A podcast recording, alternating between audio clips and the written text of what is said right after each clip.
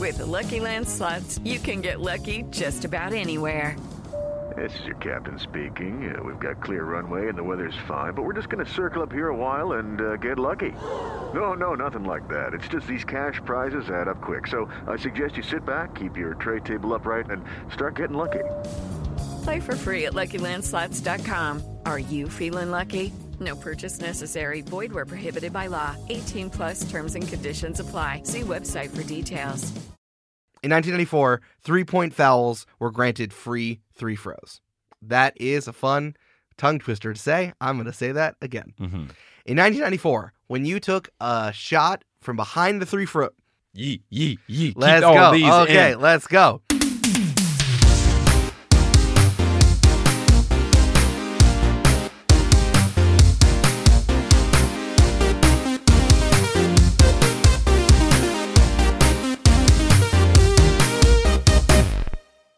What's up, nerds? It's basketball. Welcome to Horse, a basketball podcast about everything except for the wins and losses. My name is Mike Schubert, and I'm joined, as always, by my trusted co-host, the being mean to teams that he's blowing out to LeBron James, Eric Silver. Eric, how's it going? Listen, I love traveling. I love traveling right in people's faces, and no one can tell me about it because I am the best player in the NBA. Do you also love sliding on your socks when your team is winning by a lot of points? I do like that. That does sound like a lot of fun. A couple years ago, we got LeBron doing the bottle flip challenge against my Knicks when they were winning by a lot, and now we have LeBron sliding around on the court in his socks against the Jazz. The disrespect. Against the Jazz, LeBron dribbled up the court, he picked the ball up, took three steps, and then started dribbling again, and just no call. Absolutely not. That's what happens when you're LeBron. He has superpowers. Apparently, he turns invisible when the refs look at him. Yeah, he's like Nightcrawler, except he only disappears to refs when he bamfs. And when LeBron goes bamf, he's like, oh, I'm old. My gastrointestinal tract. But his body is so intact. Because he spends $1 million on it every year. Well, as we're getting into the rambling bits of Horse, let's take a little bit of time to prep as we prepare in what we like to call the Teal Memorial Locker Room. But Teal's not dead, so it's kind of a silly name.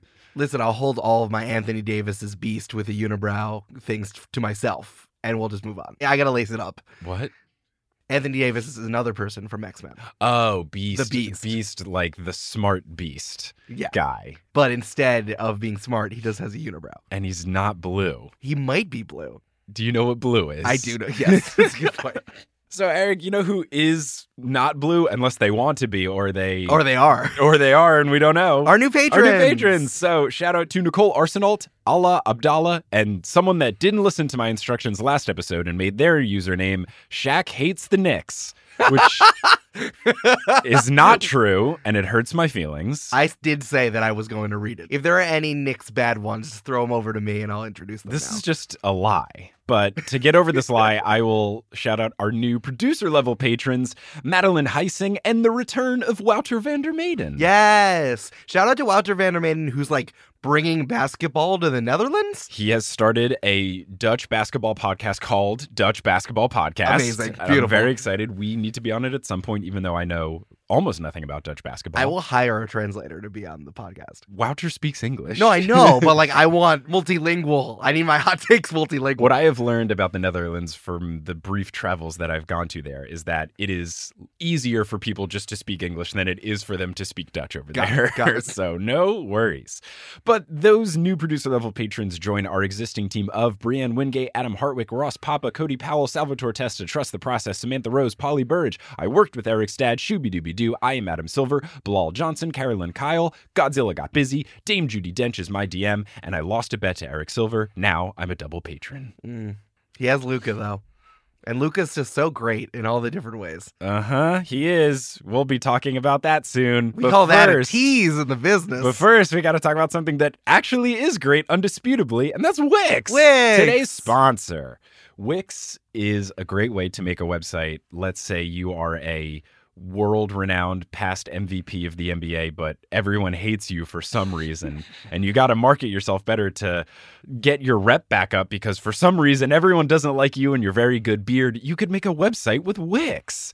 Making websites with Wix is super easy. I have done it. It is so simple. The templates are really nice. They're very intuitive. You don't need to know web design or graphic design or anything like that. If you do know that stuff, bonus, but you don't have to. It's very customizable, unlike other website providers, so you can tinker and tailor everything to your exact specifications, and you get a free, not even trial. You can just make your website for free, and there's no time limit on it. And then if you want to upgrade to premium, you can get a bunch of cool features. You can link it up with a custom domain. You can add email services, stuff like that.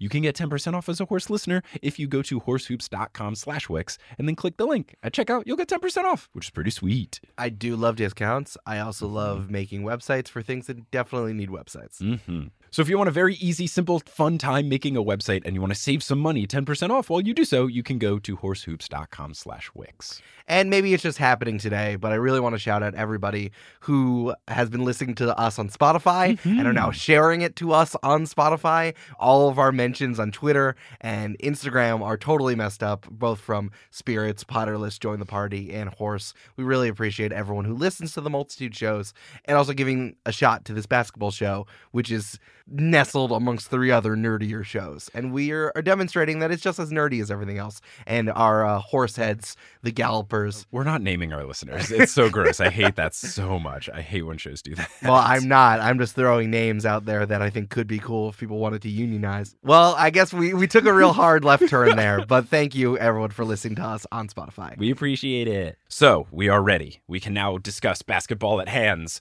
We're ready to rock, and we can enter our first segment, which is called Full Court Press. Get it? Like the news? See, I'm still thinking about horse names, so you're just going to have to go on without me. All right, well, that's fine. Is it the Galloping Gang? Galloping Gang. That's pretty good. No, it's not. Oh, okay. So we have a lot of things going on in the NBA right now, one of which is very silly and obnoxious, and one of which is a bit heated. So let's start with the silly and the obnoxious, is that the NBA wants to institute a mid-season tournament. Oh, see, I thought it was the other way around. No. This is silly because it might not happen for many years, and who's to say if it happens at all. The NBA wants to do a mid-season tournament, and if you follow soccer, I don't know if other sports do this, but soccer has this going on where there's lots of other little tournaments that happen throughout the year. The NBA is looking to do the same thing. The problem is incentivizing this, because why would the players want to do it? The players are not going to want to play extra games. So in this proposal, this preliminary thing that's been sent to the league, it would reduce the number of games in the seasons so that with the tournament included, you still aren't playing over 82 games or something where it's like the max you could play is 83. If it doesn't count towards the regular season, which thus counts towards your standings and thus for the finals, every important player is just going to sit out. People are just going to take it as a vacation. They're already sitting now. I think this is the problem, is that we're still not reducing the number of 82 games. And we're seeing this more than ever. I don't know if you're hearing the words load management around, which always sounds like someone's trying to like take the files off their computer and put it somewhere else. It's like Kawhi just does not know what to do with his laptop. Older players or players with injuries are choosing to rest instead of playing regular season games because they don't matter as much. So like even if there is 82 games, there's still going to be like 30% of games that players are going to take off regardless of whether or not they contribute. Like regular season games are supposed to contribute to the playoffs. Yeah, so they haven't really said exactly what it would be. They've talked about different incentives. Money, obviously, is always an option. They've considered draft picks, but I don't know, you would add... Players don't care about draft picks? Players don't care about draft picks. The teams would. But there's not a lot of news about what the details are. But Bill Simmons, who has been championing for a midseason tournament for literally decades, he actually, in his most recent podcast, came up with what I think is a very compelling way to do it. I'm glad that you brought this up because I thought that you staved off Bill Simmons like cold turkey. I did. This is the first time in, I think, 15 episodes that I've listened to the Bill Simmons show, but because the NBA made it seem like they're leaning towards something truly in the middle of the season, like they've talked about it either being in November or January, so either before Christmas games or between Christmas games and the All-Star break, here is Bill's plan. You would reduce the regular season to 72 games, which I think they should do anyway. Yeah. The way that it works now is every team plays the teams in the other conference 2 times each, and then teams in their conference 3 times each, and then teams in your division 4 times each. this 72-game thing, you would just play everyone in your conference 3 times and everyone in the other conference 2 times. Mm-hmm. Boom. You've reduced the season by 10 games. Less math. And no one other than Mike Schubert likes math. Math is fun. It's you and Daryl Morey, and that's it. Bill wants to make 2 cups. The first is the Russell Cup in New York, which, of course, it's going to be named after a Celtic. Bill Russell, 11 rings when there were 2 teams in the league. Yay, Bill. So the Russell Cup would have the top 14 teams by record, and the top seeds would get a bye into the second round. The first and the second elimination rounds would be worth 1 win per game towards your regular season record. But when you get to the semifinals, when there's 4 teams left, each game is then worth 2 wins towards your regular season total. So I think that's pretty cool. The final game would be worth 4 wins and the 31st pick in the draft as a bonus. Then the Chamberlain Cup would be for the crappy teams, so my Knicks, yay. This would happen in Las Vegas. It'd be the bottom 16 teams. The first 3 rounds would be worth 1 win each, and then the final game is worth 2 wins. I think that's pretty cool. And then also in this podcast, Bill also talked about doing his playoff play-in, where the top 5 seeds in each conference would be guaranteed, and then you would do play-in games, single elimination, where it'd be 6 versus 11, 7 versus 10, 8 versus 9, and then just go until you have 8 and 8. I think the interesting part about that one is that, like, LeBron's Lakers last season, before AD was there, was fighting for like the 10th or 11th spot in the Western Conference. So, like, imagine having to make it to the playoffs, but you have to go through LeBron. Like, LeBron would not let that happen. No, I think it'd be very fun. And obviously, it's early on in the season, but we're recording this on December 5th. The rankings right now, at the 8 seed, you have the Suns at 9 and 11. At the 9 seed, you have the Blazers at 9 and 13. And then you have the Thunder and the Kings at 8 and 12 for 10 and 11. Same thing's going on in the East, where you have at 8, the Magic at 10 and 11. You have the Hornets at 9 and 14. And then you have the Bulls and the Pistons tied at 8 and 14 for the 2 following spots. So this tends to happen every year. You have a bunch of people really close. And I think rather than it be tiebreakers or a half a game difference or whatever it is, because right now the only single elimination you get is in March Madness, and I think college basketball is incredibly boring and gross. So let's take the one good thing from college basketball and put it in the NBA. I think we should do it. That works for me. That is what's going on with the in-season tournament. We will see. It probably won't happen for many years, if it happens at all. I just don't think it's going to happen. I can't imagine that anyone wants to have this much fun, like, with someone's professional job. Mm-hmm. I know it's an entertainment product, and I know that we're all having fun here, especially on Horse. But, like, I can't imagine that the governors of the league are going to be like, yeah, let's make a fun tournament and use this much gameplay, like we're playing a late season of Survivor. So that was fun and interesting and speculative. Here's something that's makes me upset, but is still speculative. Actually happening, and probably happening in front of our eyes. Hey, so recently, there has been a lot of hate from various sides thrown towards James Harden. And I used to not be a big fan of Mr. Harden. I was not a big fan of the Rockets. But after performing on stage with a green facsimile of James Harden during the Horse live show, I think Mike has really opened up to him. I mean, really what it is that I love Russell Westbrook a lot, so now I don't hate the Rockets, and now I feel more sympathy towards them, because James Harden has this negative reputation because of the way he plays, which people don't like, or whether it's the flopping, or the step backs, or the foul baiting, or the lack of defense, etc.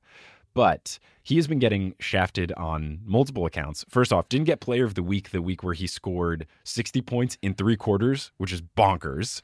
And he averaged 47 points per game that week and did not win Player of the Week. Carmelo Anthony did, as a sympathy. Welcome back to the league, Melo. Hashtag Melu. You played decently good basketball for 3 games. Yay, Carmelo. But then also he lost Player of the Month to Luka Doncic, which is a little more understandable, because Luka is playing very well. I'm not trying to downplay his achievements there. I will say that the Mavericks lost to the Knicks twice in the same month. Yeah, all 4 wins. 2 out of 4. I don't think that if your team... I will say this is 2 episodes in a row that you are crowing about these wins. But now it's more of a, if your team loses to the Knicks twice in a month, you should be barred from any potential award. I like how you've come all the way back around. It's like, oh, the Knicks are going to be all right this season, to the Knicks are so bad, I have pride with it. We are such doo-doo. It is impressive how bad at basketball we are. More so on a grander scale that is upsetting me is that people love Luka Doncic, and they're loving watching him play. They think he's great. He's on all the highlight reels. He's on all the articles, etc. And he plays almost identically to James Harden. But everyone's like, I hate James Harden. All he does is take step-back threes and try to get fouled. Have you seen Luka Doncic play basketball before? I hate James Harden. He doesn't play defense. Have you seen Luka Doncic play basketball before? So I get that he's the hot new thing. He's young, and he's European, and he's good-looking. And he's fun and flirty. I guess. But I just don't get how in conjunction people can think, I hate James Harden so much, but I love Luka Doncic. We started talking about this yesterday a little bit, and I started putting together the reasons why people are tired, I think is what it ultimately comes down to, of James Harden's gameplay. And I think it just has to do with the Rockets in general. Everything that happens about the Rockets, they are emblematic of the way that the league is changing, and a lot of people don't love that. The fact that it's only three-pointers and layups, that they're trying to, work the numbers, and numbers are a way that, ruins the integrity of the athletics that we're doing. It's so dumb. People, I hate the Rockets because they're taking advantage of a flawed scoring system. Well, exactly. I think that the fact that Daryl Morey started the whole China thing has also, really been grating on people, because we had to think about Daryl Morey for a while, but this also happens that James Harden won the MVP, and then Giannis won it this year as a rebuke to James Harden. So it's he's already been on the decline last season, and now it's really just he's doing more of the same. I think that also has to do with the fact that Russell Westbrook is now on the Rockets, that it's the most polarizing good players in the NBA are on the same team doing the same things, complaining to the refs when they're trying to get fouls, when they're trying to get to the line. And I can see how all of that together makes it hard. Well, Mike, we talk about narratives all the time. The fun 19-year-old who is over in Europe, who's kind of cute and revitalizing not-so-great Dallas team with Mark Cuban in the stands. How can you not love that story from a dramatics perspective? I can understand the story element of it, but I don't get when people are very excited about Luka and not about what James Harden is doing, because the dude is nuts. The numbers he's putting up are ridiculous. The 60 points in three quarters is insane. And then it's so strange because the Hawks announcers were trashing him because when he got subbed out, he then learned that he scored 60 points, and James Harden was upset because his career high was 62. And this should show that he's not cocky, because he wasn't keeping track of his own stats. He was just playing basketball. But there was a very fun clip of James Harden when they were playing against the Spurs. A Spurs fan yelled to James Harden, "No one wants to see a free throw shooting contest," as he approached the free throw line. And James Harden, not even letting him finish the sentence, claps back and says, "Nobody wants to see fouls either, goddammit. I don't want to be fouled. I just want to take shots. Let me shoot. Just let me play basketball. Don't hit me." So I don't know. It's been very frustrating. It all happened in the same week. There was even the play where James Harden dunked a ball, and then they said, no, the dunk did not count. That was stupid. It just feels like the world is out against James Harden and not out against Luka, and I don't understand it. I think, and I don't, agree with this at all, but I think that the combination of all those things work against the fact that he's nobody believes in us when it's to the Rockets, and they've been in contention for a long time, and they use the refs to their advantage to hunt for fouls and get to the free throw line, and of course they haven't won a championship, so it's he doesn't even have much to back the Mavs up. Haven't been good in a decade, but Luka is fun and flirty. I'm not disagreeing with you. I'm just people don't compare each other like that. It's about the storylines, which is why Horse exists. It's very frustrating to me. I don't think people should be so mean to James Harden. Why can't we just appreciate someone that's very good at basketball and funny? I don't get it. Why do we have to hate him? Because he's been around for so long. We need something new and fresh and European, apparently. But we don't hate LeBron, and he's been around for 17 years. Yeah, but LeBron's our dad, and he's going to make Space Jam 2. James Harden has a big beard. He can be our uncle. James Harden should do something else. Maybe he needs to reinvent himself. Maybe he needs to put his beard in braids. That'd be cool. He gets a cornrow beard. And by cool, I mean terrible. Do not say that. I can't believe I'm going to let that stand. Give me the Drew Gooden squid, no, James. No, we already said that. That was the worst. We said that. Yeah, that's going on. Give more love to James Harden. Don't like Luka because he's fun and flirty. I don't even want to get into the side tangent of maybe it's a racist thing because Luka is white and James is black. I'm not keeping that. It's not a racist thing. I think it might be. Everything in America is about race. I don't know. I don't know what to tell you. I don't like it. 1, 2, 3. 3, 2, 1. 3 on 3. Mike, I think I've put together the 3 on 3 that has embodied everything we talk about on Horse. Shaq, Shaq, and Shaq. These are the three best Shaq moments. No, we're not doing that. The way that the NBA changes over time, the ways that players affect the way that the game has changed, and how you are surprised that something needs to be instituted in the first place. Oh, I was remembering when we were talking about in the equipment draft that we did, how the game clock and the shot clock now have to be synchronized, and that needed to be a rule change. Wild. And I'm like, why do you need to literally put this in the rules? This doesn't make any sense. So I found this amazing document that cataloged all of the rule changes from 1947 onward. Oh, baby. When did they add the rule that dogs can't play basketball? It's not actually in the rule book, which is wild. Loophole. So I'm going to tell you about rule changes. These are the three smartest rule changes that made the NBA what it was, and the three rule changes that I can't believe someone needed to make an actual rule. Oh, good. This makes me very excited. All right. Are you ready? Which one do you want me to start with? Let's start with the best ones, because I want to be surprised by someone having to write stuff in. This reminds me of something that I was doing for a Potterless live segment where I was reading the Quidditch Throughout the Ages spinoff book, which is very bad. But at one point, they say that there are over 750 rules in Quidditch. Yeah. And when they're describing them in this book, they say, oh, the first 700 involve using a wand, i.e. you can't do magic, you can't use spells while you're playing the game. Why isn't rule one no wands, and then you don't have to write 700 fucking rules? I remember you did this before the Join the Party live show. Yeah. And I was just like, it's a great question. Like, you are wasting so much quill ink, and they don't have typewriters or computers in the wizarding world of Harry Potter. They do bullshit with ink and quills. You're writing 700 rules that all could just be, hey, no wands. And then we'll do the other rules. 51. Well, that's because Quidditch isn't a real sport. And it's bad. But basketball is a real sport and does need to change this over time. Yes, it does. Let's talk about the first smart rule. Let's talk about zone defense. Ooh, this is interesting because zone defenses are coming back. Right. So this is what we're going to get into this in a second. In the beginning of basketball, you could play zone. And for those of you who don't know, we talked about this on our Basics of Basketball Patreon thing, which you should subscribe to because we talked really interestingly about things about basketball. The zone defense is when you stand in a specific zone on the court and you're defending that area of the court instead of following around a specific man. So you have zone against man-to-man defense. Yeah, you could have a situation where you have two guys at the top. It's like, okay, if anyone comes near this corner of the key, I will guard him. If anyone comes near this side of the paint, I will guard him, and stuff like that. It facilitates double teams. It stops people from driving the lane in the middle, but its usual weakness is that it allows for more three-point shooting. Exactly. But this was 1946. There was no three-point line, so there's really not that many ways for you to break zone defense. Mm-hmm. And also, this was peak just white guys in the NBA. Yeah. So they were just standing up there with their fucking rec specs and their marine-ass glasses, just throwing their hands up, and no one would move. It was so boring. Mm-hmm. So the NBA literally had to ban zone defense so that people would play one-on-one. The matchups between players would be better. It would create rivalries because, like, guys would be literally pushed up against each other, mm-hmm. and it would make a more interesting game, which it did, because now we continue to play basketball professionally. Yeah. But after 50 years, in 2001, they decided that zone defense can be back. But the biggest difference here is that they added defensive 3-second violations, which is that defenders cannot stand in the paint, that colored box, in the middle of the court, to prevent the fact that tall men can just kind of stand there and put their hands up and keep people from playing. Looking at you, Shaq. Looking at you, Yao Ming. Dikembe Mutombo. We're looking at all of you. Get out of there. Manute Ball.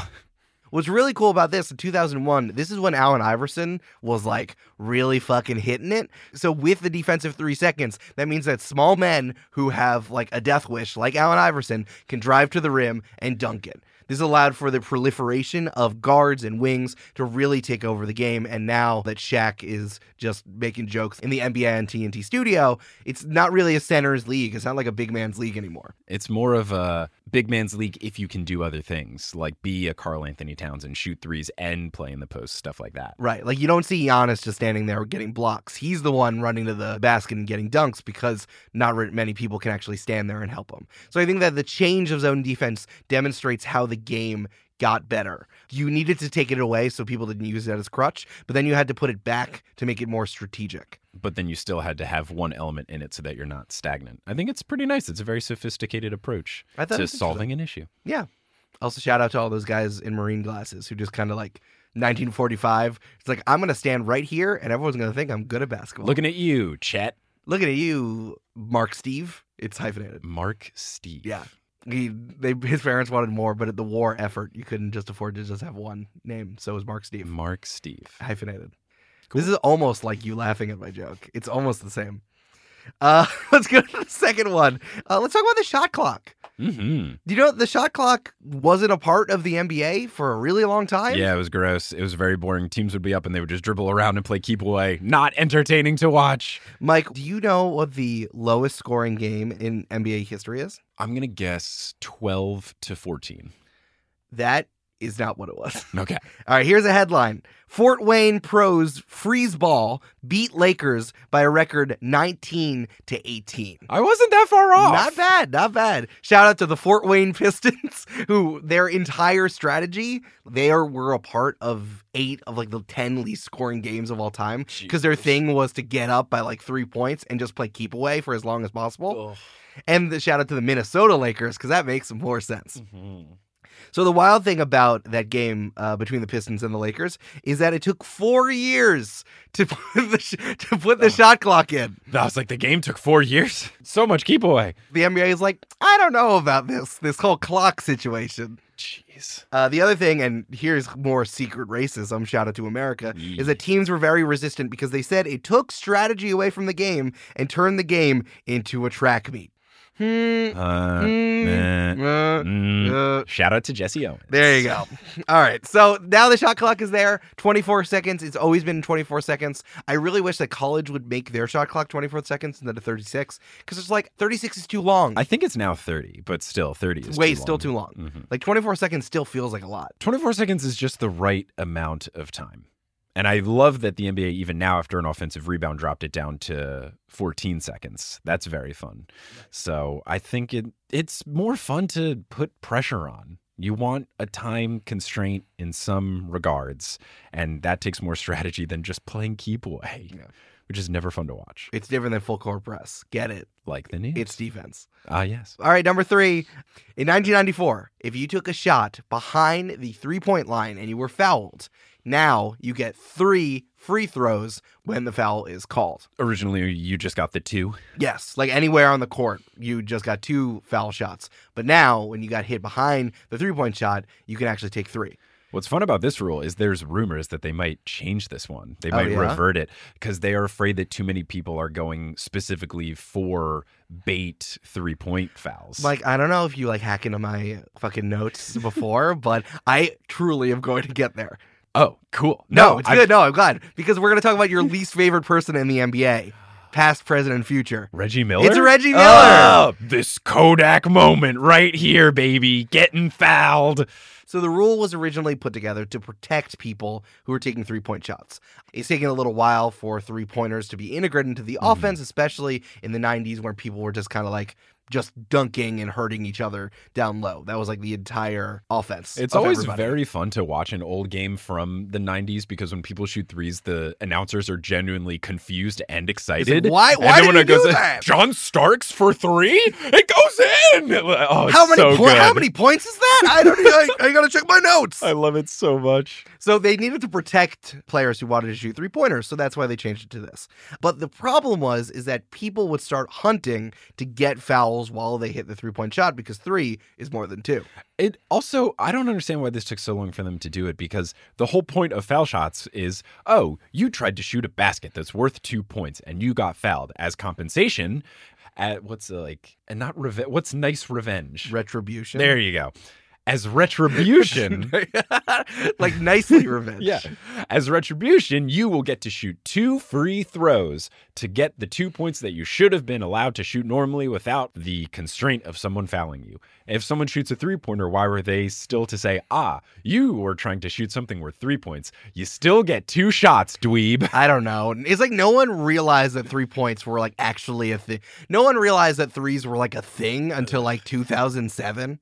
Well, here's the problem. As people were hunting to get those fouls so that they could have 3-point plays and then 4-point plays when they make the shot, and then you get an extra free throw on top of that, notoriously Reggie Miller loved to do that. He loved to get people to foul him while he shot a 3-point up, and he did that his entire career. Reggie Miller was the original flopper. Yeah. So if he ever says anything negative when people flop, it boils my blood. It's because he did it. And in fact, they named this rule after him because he did it. In 2012, they made a rule that referees would not call fouls if shooters were the ones who initiated contact. So if you took a shot from the three-point line and you leaned into your defender so it seemed like your defender made contact with you, that would no longer be called as a foul. It's funny that they instituted that in 2012 because it hasn't really been until starting last year and now actually this year where they're starting to not call those, or in some cases they call it offensive fouls. Yeah, which is nice because it got really bad in 2015-ish when Chris Paul would do the thing where, like, when the clock was running out and people normally take big, long half-court shots, he would just try to dribble straight into a defender and then chuck a half-court shot and be like, that was a normal shot. Right. I think this is also, I mean, part of the reason why people don't like James Harden. James Harden loves to figure out ways to make it work for him. Mm-hmm. And he's, like, really sneaky about it. The thing is, with him now doing more step-backs, it's gotten less gross. It's like he's doing the opposite. He's trying to create space. I think the fact that this just complicated it at all is this is what the rule is trying to say. It's like the ref does not need to make a determination about who did it. It's like I can just not call it if necessary, and like if it's really flagrant, then it's like an offensive foul. No, which is nice because rules should make everyone should be able to play by the same rules, and the refs should make their lives a little bit easier because they're too busy fucking up other things, like LeBron picking up the ball because apparently he bamfed. I do not like that. LeBron should not be allowed to teleport. That's why he got all of those blocks, because he bamfed. Bamf, baby. Listen, let me put away my X-Men, my comic book for later. And I want to talk about the three, I cannot believe this needed to be a rule, rules. I'm very excited. Mike, in 2006... Oh my gosh. A head coach may request a timeout at any time during a game as long as his team possesses the ball or there's a suspension of play. Meaning a foul or just something. Like, so that had to be codified because, so I guess somewhere in the rules, when they put this together, previously, a head coach may request a timeout only if there is a suspension of play due to a player suffering an injury where bleeding occurs. Oh my gosh. Why? Why is that in there? That's so funny. Because that rule was not followed for decades. Right. Like, it's just in the rule book. It's like one of those rules where you flip through. It's like, oh, my God, women aren't allowed to vote in this town. Did we not check that? What? Did we not go to that one? Oh, jeez. That's so funny that it specifically said blood. Dog, the old NBA was hard. No blood, no foul, baby. Street ball rules. Only if you're bleeding can you – only when you're bleeding can a coach call timeout, apparently.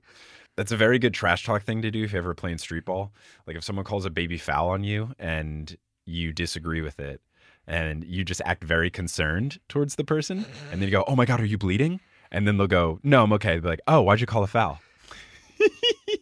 You must trash be so talk terrible so to play basketball. Fun. Oh my God. I'm infuriated and you're telling me a story about this. It works. I'm going to move on before I put a blood foul on you right now. My number two rule, which I cannot believe has to be a rule, came in 1980. In 1980, this is when we had such amazing rules as the game clock and the red light on the backboard need to be synchronized. Very good, very good. A classic. Here's a fun one. Elimination of jewelry and any equipment dangerous to other players. Not surprised. There were a lot of players in the 70s that played with gold chains on. Yeah, because you could just do anything in the 70s. Willis Reed always had a gold chain on. You could have a pocket watch just dangling out. Not a rule. Do whatever. Have giant hoop earrings. Do whatever you want in the 70s. Was there an incident in particular that sparked this, or was it just, oh, hey, guys, this is silly? No, I think this is just like the codifying of everything because there are some specific things that they need to get into here. And now I think it's funny when they try to put the rules in, it's like at a music festival when they need to list every single thing that you can't bring in because someone definitely tried to do it at one time. Yeah. It's like, hey, you can't have drones, you can't have frisbees, you can't have puppies, you can't have balloons, you can't have bubbles, you can't have trash cans, you can't have any of these things. Pro tip, if you want to sneak stuff into a music festival, get calf-high socks and put stuff in there. 4 Cliff Bars each sock, baby. Mike, you're the kind of guy who tries to sneak in Cliff Bars into a music festival. Look, the food is $88 for a hamburger. I'm going to sneak in some Cliff Bars to keep me alive at Free Press Summerfest in Houston, which was an outdoor music festival in Houston, Texas in fucking July. I dislike that. Unsubscribe. Ugh. All right, let's talk about the things that you can't do. Players are not permitted to play with any type of hand, arm, face, nose, which is different than face, ear, which is also different than face, head, which is different than ear, I guess, or neck jewelry. Any equipment which is of hard substance, like a cast, a splint, a guard, or braces. I know it meant like arm braces, but I think it's funny that it's mouth braces. Gotta wear a mouth guard. Must be padded or foam covered and have no exposed sharp or cutting edges. Face masks, eye or nose protections must conform or contour to the face and have no sharp or protruding edges. I think that this is the rule why people have such ridiculous face guards when like they break an eye bone. It's like the ones that look like you're a wax figure of yourself. I think this is the rule that makes this happen. Yeah, I mean, it's supposed to not have anything that could jag out on anyone else. I'm sure they're also preventative of your face getting hurt worse. But why does it look like you're going to rob a bank? Like, why do you need to look like that? I mean, if you robbed a bank with a clear mask, that wouldn't do anything. I mean, okay, you have Richard Nixon's face, like, painted on top of it. I'm so mad that they got rid of the ones where you could get the carbon fiber villain-looking masks that LeBron and Kyrie wore. Those were cool as hell. Cool. Bring them back. That's good. And finally, my third ridiculous rule. I cannot believe that this needed to make a rule. I feel like we talked about this a little bit before, but when you took a free throw, you're no longer to jump past the line when you take the free throw. Yeah, I know the reason why this is. Tell me about it. Wilt Chamberlain used to just get a running start and then shoot a finger roll layup for free throws. Now, which is way more fun. Will Chamberlain used to do a lot of shit. Sometimes he would just throw the ball, and he would take a running start, throw the ball off the backboard, and then just take one step and dunk it home. There were also rumors that Will Chamberlain could dunk from behind the free throw line, and he would just, like, do it. So... this is more of an NCAA thing. So back in 1955, he dunked from the free throw line, and everyone was so afraid about it that they called up the NCAA and told them not to let him do it. So the NCAA put into their rules that you could not dunk from the free throw line at any time. Because Wilt was like, hey, I don't really like shooting free throws. I'm actually kind of bad at it. You know, 18-year-old Wilt Chamberlain. He's like, what if I just dunked instead? That's amazing. I think they should change the rule now to where you have to shoot it from behind the free throw line and you can't go forward unless you dunk it. It should be one of the two. You either can shoot a normal free throw or you have to dunk from behind the free throw line, because that would be incredible. I like even if you did like a double clutch, like if you looked like you were going up to dunk it and then you pulled it down, like you need to start with the ball above your head. The thing is, I think too many players could make the layup. So I think that should be the risk reward, is that if you go for it, you gotta dunk. It's like a 2-point conversion. I agree with that. I also want like players have to start running with the ball above their heads, like I'm doing it, I'm going to do it, or like you need to have a fair catch, like I'm gonna dunk for the free throw line, no one stop me. That'd be very, very fun. So those are the rules changes, both good and bad, that happened to our good sport of basketball. That's very good. I'm glad you taught me about stuff. Pretty much all of these were all good things, all positive things happening, because what I have prepared for this that actually happened is only negative. There's nothing good about this. Everything about this is bad and horrible. The only good thing is that it doesn't exist anymore. Oh, my God. Hey, Eric, did you know that in 2012, the Brooklyn Nets, no longer the New Jersey Nets, made a mascot called the Brooklyn Knight? Oh, this is it. And it existed for 2 years. All right, I'm bracing myself. I know that this day would come. All of the Nets fans, just sign off. Stop listening now. Mike's going to hurt you horribly. You've been teasing this for episodes now. I have been teasing this for a very long time. In my ever-growing list of potential things to do on an episode of Horse, the Brooklyn Knight has been there for a very long time, and I was waiting for the right moment to do it. And now is the season, because Nets fans think they're high and mighty because they got Kyrie and KD. They're off to a blistering 11-10 start this year, so yay, that's what happens when you think the earth is flat. So I'm here to let everyone know that the Nets had the most terrifying mascot of all time, and it was in the league for just 2 seasons, and that was 2 seasons too many. So I did a lot of research about the Brooklyn Knights. Oh my God. And you'll notice that I'm not putting a pause in between when I say Brooklyn Knight, because the official name of this mascot is the Brooklyn Knight, and it's spelled B-R-O-O-K-L-Y. Capital K-N-I-G-H-T. So it's not the Brooklyn Knight. It's the Brooklynite. But if you look at it, it looks like the Brooklyn Night. No, I got it. I looks understand. Like Brooklyn Night. I know. I got it. I understand what you're getting at. I also don't think there's actually a the. So when they refer to it in the proper sense, he's just Brooklyn Night. I get Brooklyn Night, yeah. It's supposed to be Brooklyn Night, like someone from Brooklyn, but it's gross and I don't like it. I think it's underrated about, and I don't know if you're going to talk about Jay-Z's involvement with the Nets, because I feel like he was a part of a lot of this stuff. He was a minority owner, and he was a big face of their rebrand. Basically, Mikhail Prokhorov, this Russian dude, bought the Nets, and then he was like, hey, Jay-Z, you'd make all of the important decisions. He was like, okay, first thing, get out of New Jersey. Second thing, no colors, just black and white. Hove! Are we going to keep the name the Nets? They're just named after a piece of equipment. Yeah, I kind of like that. Have you been listening now to Jay-Z now that it's on Spotify again? Oh, he's back? Is Big Pimpin' back on Spotify? It is. Thank fucking Christ. I was waiting for Tidal to crumble. Breaking news. It was nice when Beyonce was like, hey, Jay-Z, can I get my shit off Tidal? And what I'm trying to say is I feel like Jay-Z made it like super corny. Like these puns and like the use of Biggie in their jerseys. Who was a Knicks fan. Right. Fair. Like, also fair. And also like the fact that their jerseys now just say Bed-Stuy, which is Bedford-Stuyvesant, which is where Notorious B.I.G. grew up and is a notorious black neighborhood. But like it's not really related to the Nets at all because they're in a totally different part of Brooklyn. It is the neighborhood of a borough of a city. Exactly. It's so specific. It'd be like if the Knicks had jerseys that said 34th Street on them. That would suck. I would fucking hate that. But I feel like it's super cheesy. It's like New York or in Brooklyn for tourists. All of this is just where they're like, hey, Brooklyn's the cool one. Right. So it's just, if you want to actually be like Brooklyn, actually be like Brooklyn. So they made this mascot. They contracted out Marvel to make it. They spent... Wait, really? Yes. This is related to the thing? Oh, my God. It all comes back around. It was the second time that Marvel had teamed up with the NBA, right. Most famously after this ESPN stuff. Now, do we have any definitive proof that it is not Deadpool underneath the Brooklyn Knight face mask? Yes, because the Brooklyn Knight could not smile. Well, neither could Deadpool. But Deadpool likes to smile after he makes good jokes. The Brooklyn Knight was made in conjunction with Marvel. Millions of dollars were spent. And of course, like anything good, after you spend way too much money on it, there was an official press release. Now, the official press release has been scoured from the internet. It doesn't exist anymore. Oh, of course. But they did not delete the photo gallery and the video gallery that were associated with the press release. And there are still some quotes that are out there.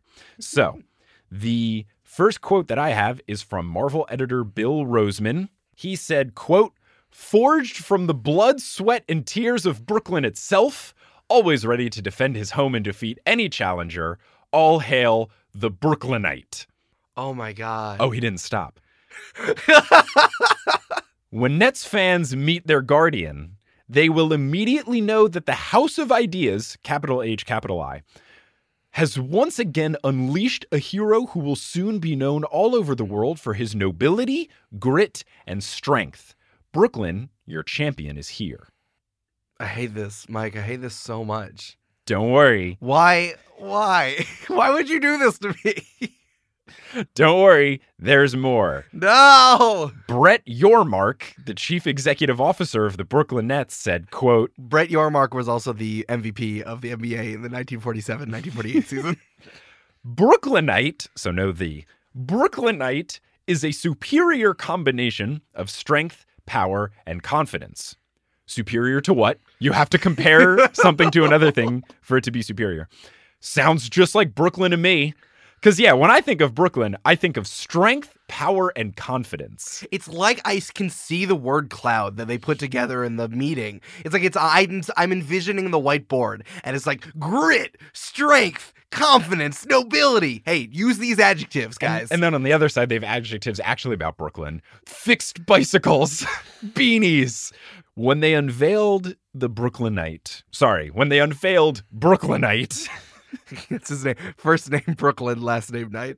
No, first name Brooklyn, last name Knight. Jesus. When they unveiled him, they did so. And here's a video that we will put on the website at horsehoops.com for the episode page.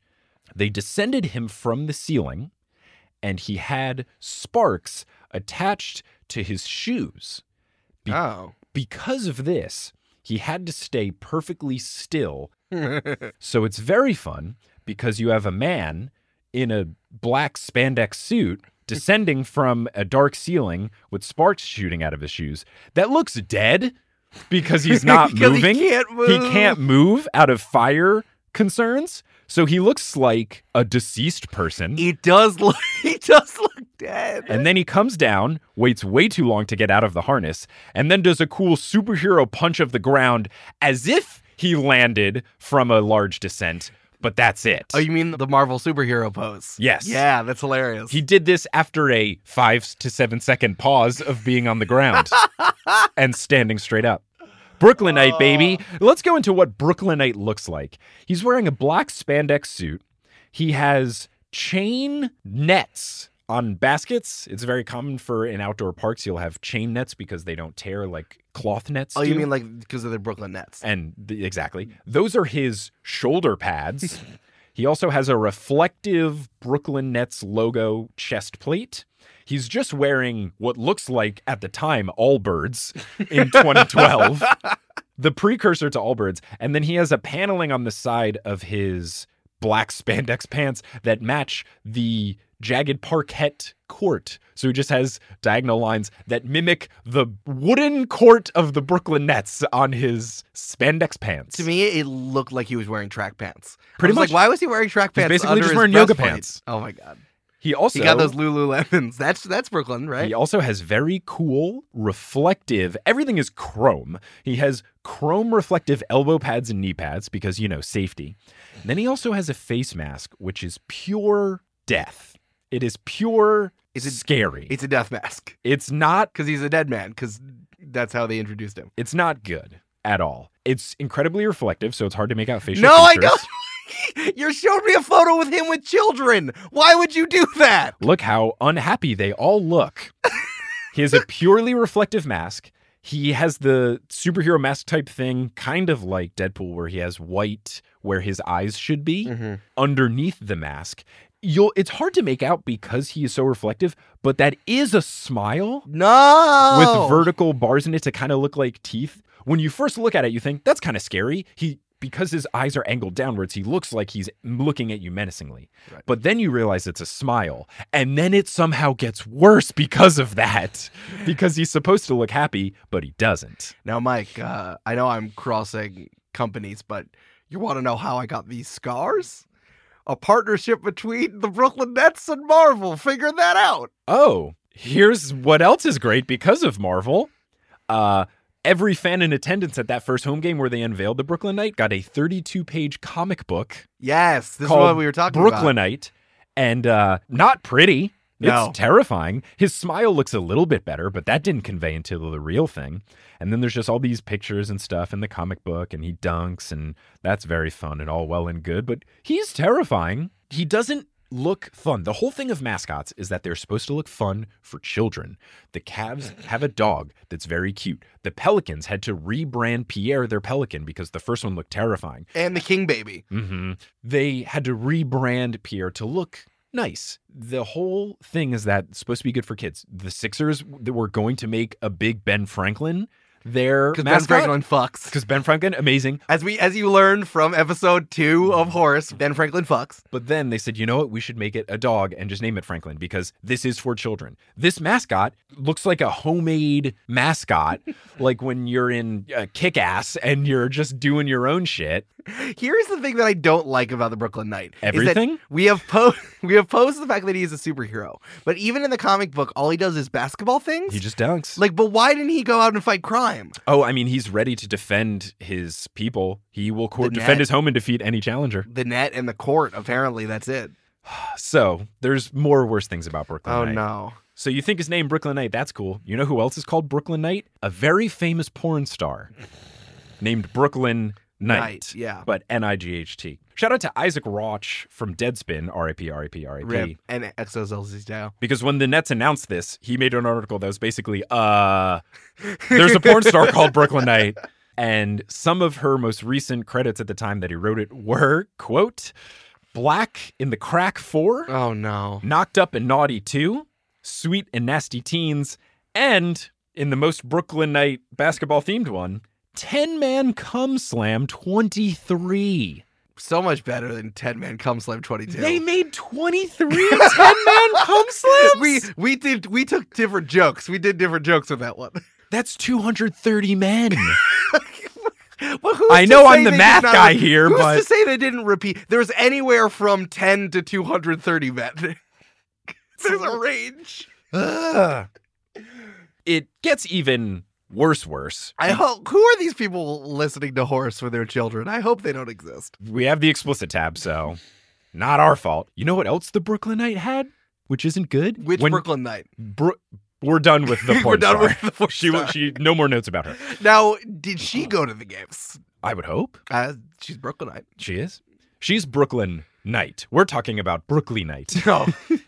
So Brooklynite, who's supposed to be a mascot that appeals to children, guess what he had? A fucking van. He had a van? And not a cool van. No. It's a bad van. It's a kidnapper-free candy van, which has his angry face on it.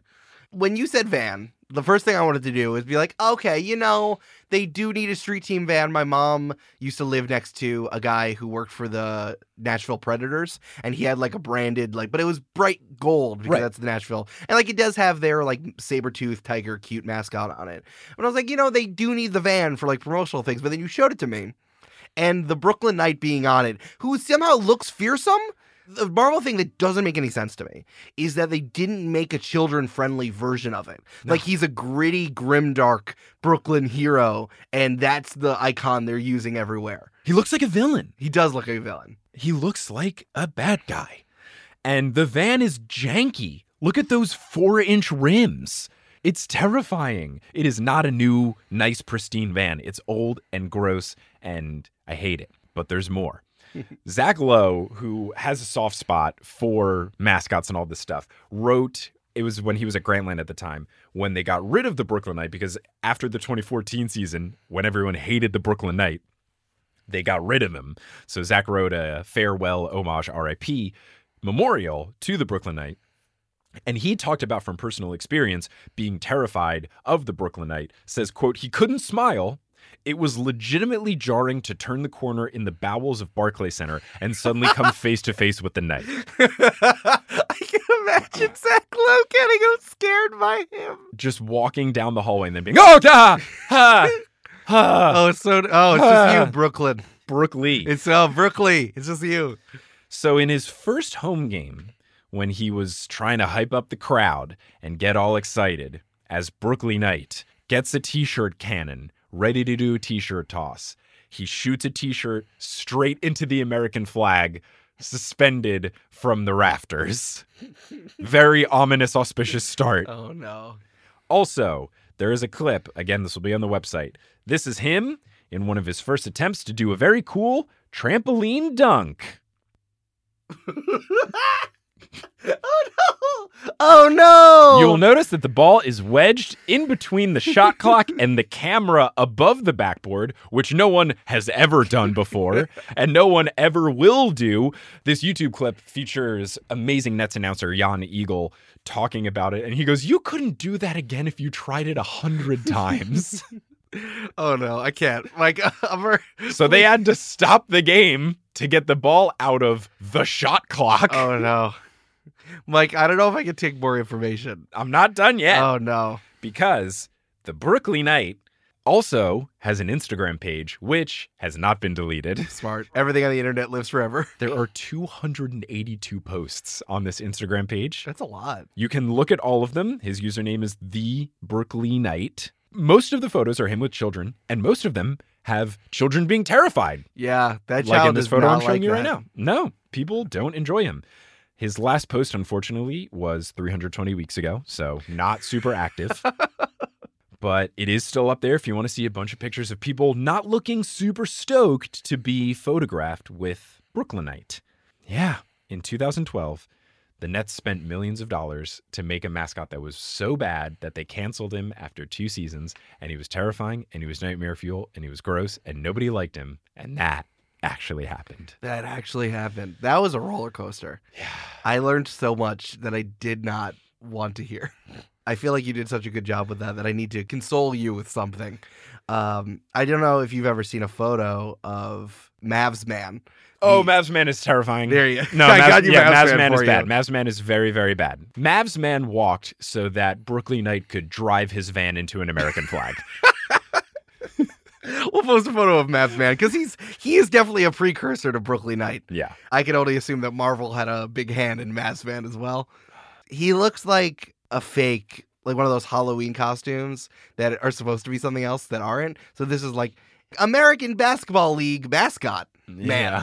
Yeah, terrible. Brooklyn Knight, we all knew it was bad when it came out. And I don't understand how these people in higher up positions look at things and go, yeah. Smart. Good job. Good. You know what you want to do? Terrify the kids. And I was terrified of mascots as a child. Absolutely terrified of the nice, happy-looking ones. My parents went to Rutgers, and when I was a kid, we went to a Rutgers basketball game, and they have a big foam crusader. The Scarlet Knight. And their logo, he looks menacing, but the mascot is still, like, kind of happy, as happy as a knight can be.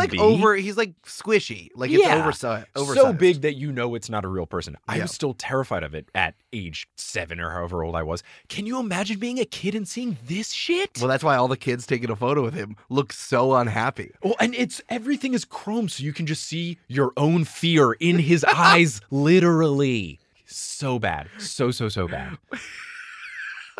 Oh, gosh.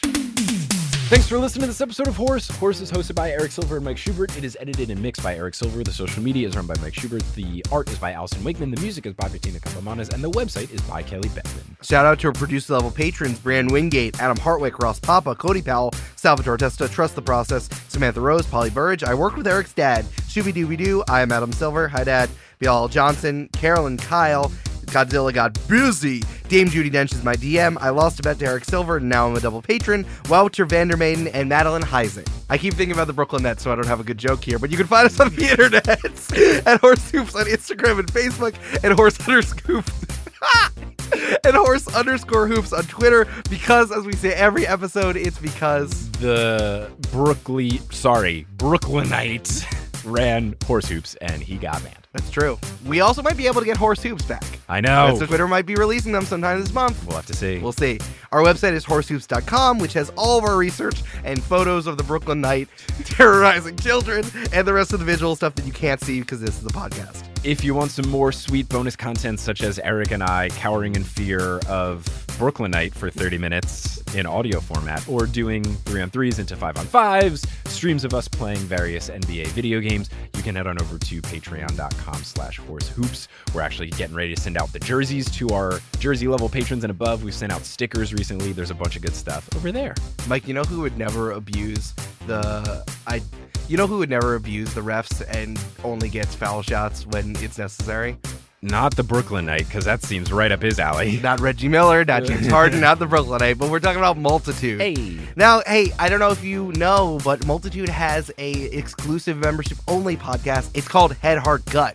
That's when we argue about groups of three in pop culture or things in our lives, and we decide which one is the best, and everyone in Multitude argues about them. This month on Head, Heart, Gut, we're talking about cutlery. Everyone on Join the Party, me, Brandon, and Amanda are arguing which piece of cutlery is best, the knife, the fork, or the spoon. I got the fork. I think I'm going to crush it. I hope you do. In the Potterless episode that came out this week, I said that I hope the fork person mentions that you can eat yogurt with a fork if you're in a pinch. I did not bring that up, but that sounds like you were a bachelor for a long time. It was more of... Brandon really liked that one. It was less of that. It was more of my work had lots of plastic forks in stock and not a lot of plastic others. When you told me that you ate food with two knives. I ate chicken breast with two knives, where you would jab the chicken breast at one point and then cut it with the other and then just kind of skewer use it. And then I've also eaten yogurt with a bunch of coffee straws, just like put together. Oh, Jesus Christ. Then just kind of funneling it into your mouth. Well, look, I got to get protein in. Otherwise, I'm going to die. Well, Mike's going to reconsider his choices, but if you want to hear how cutlery is supposed to be used, we argue with it. You can go to multicrew.club, sign up for the Multicrew, where you can get that exclusive podcast, Head, Heart, Gut, only from Multitude. And as we round out every episode, we're going to put our hands in the middle and say something on the count of three. I think it's only fair to pay homage to our fallen hero, Brooklyn Knight, if we talk about what he stands for. Oh, good. I thought you were going to make me say a porn title. No. We will be saying the three things that he's known for, which is nobility, grit, and strength. So on the count of three. One, two, three. Nobility, grit, and strength. Brooklyn, your champion is here. What were the other adjectives on that whiteboard? Silliness. High fives. Tragedy. I don't know. Gentrification. You want to know how I got this smile? It was on a whiteboard. The Brooklyn Nets paid Marvel millions of dollars to make it. Jay-Z said it was fine. He looks great. Hello, it is Ryan, and we could all use an extra bright spot in our day, couldn't we? Just to make up for things like sitting in traffic, doing the dishes, counting your steps, you know, all the mundane stuff. That is why I'm such a big fan of Chumba Casino. Chumba Casino has all your favorite social casino-style games that you can play for free anytime, anywhere with daily bonuses. That should brighten your day a little. Actually, a lot. So sign up now at chumbacasino.com. That's chumbacasino.com. No purchase necessary. VGW Group. Void where prohibited by law. See terms and conditions. 18+.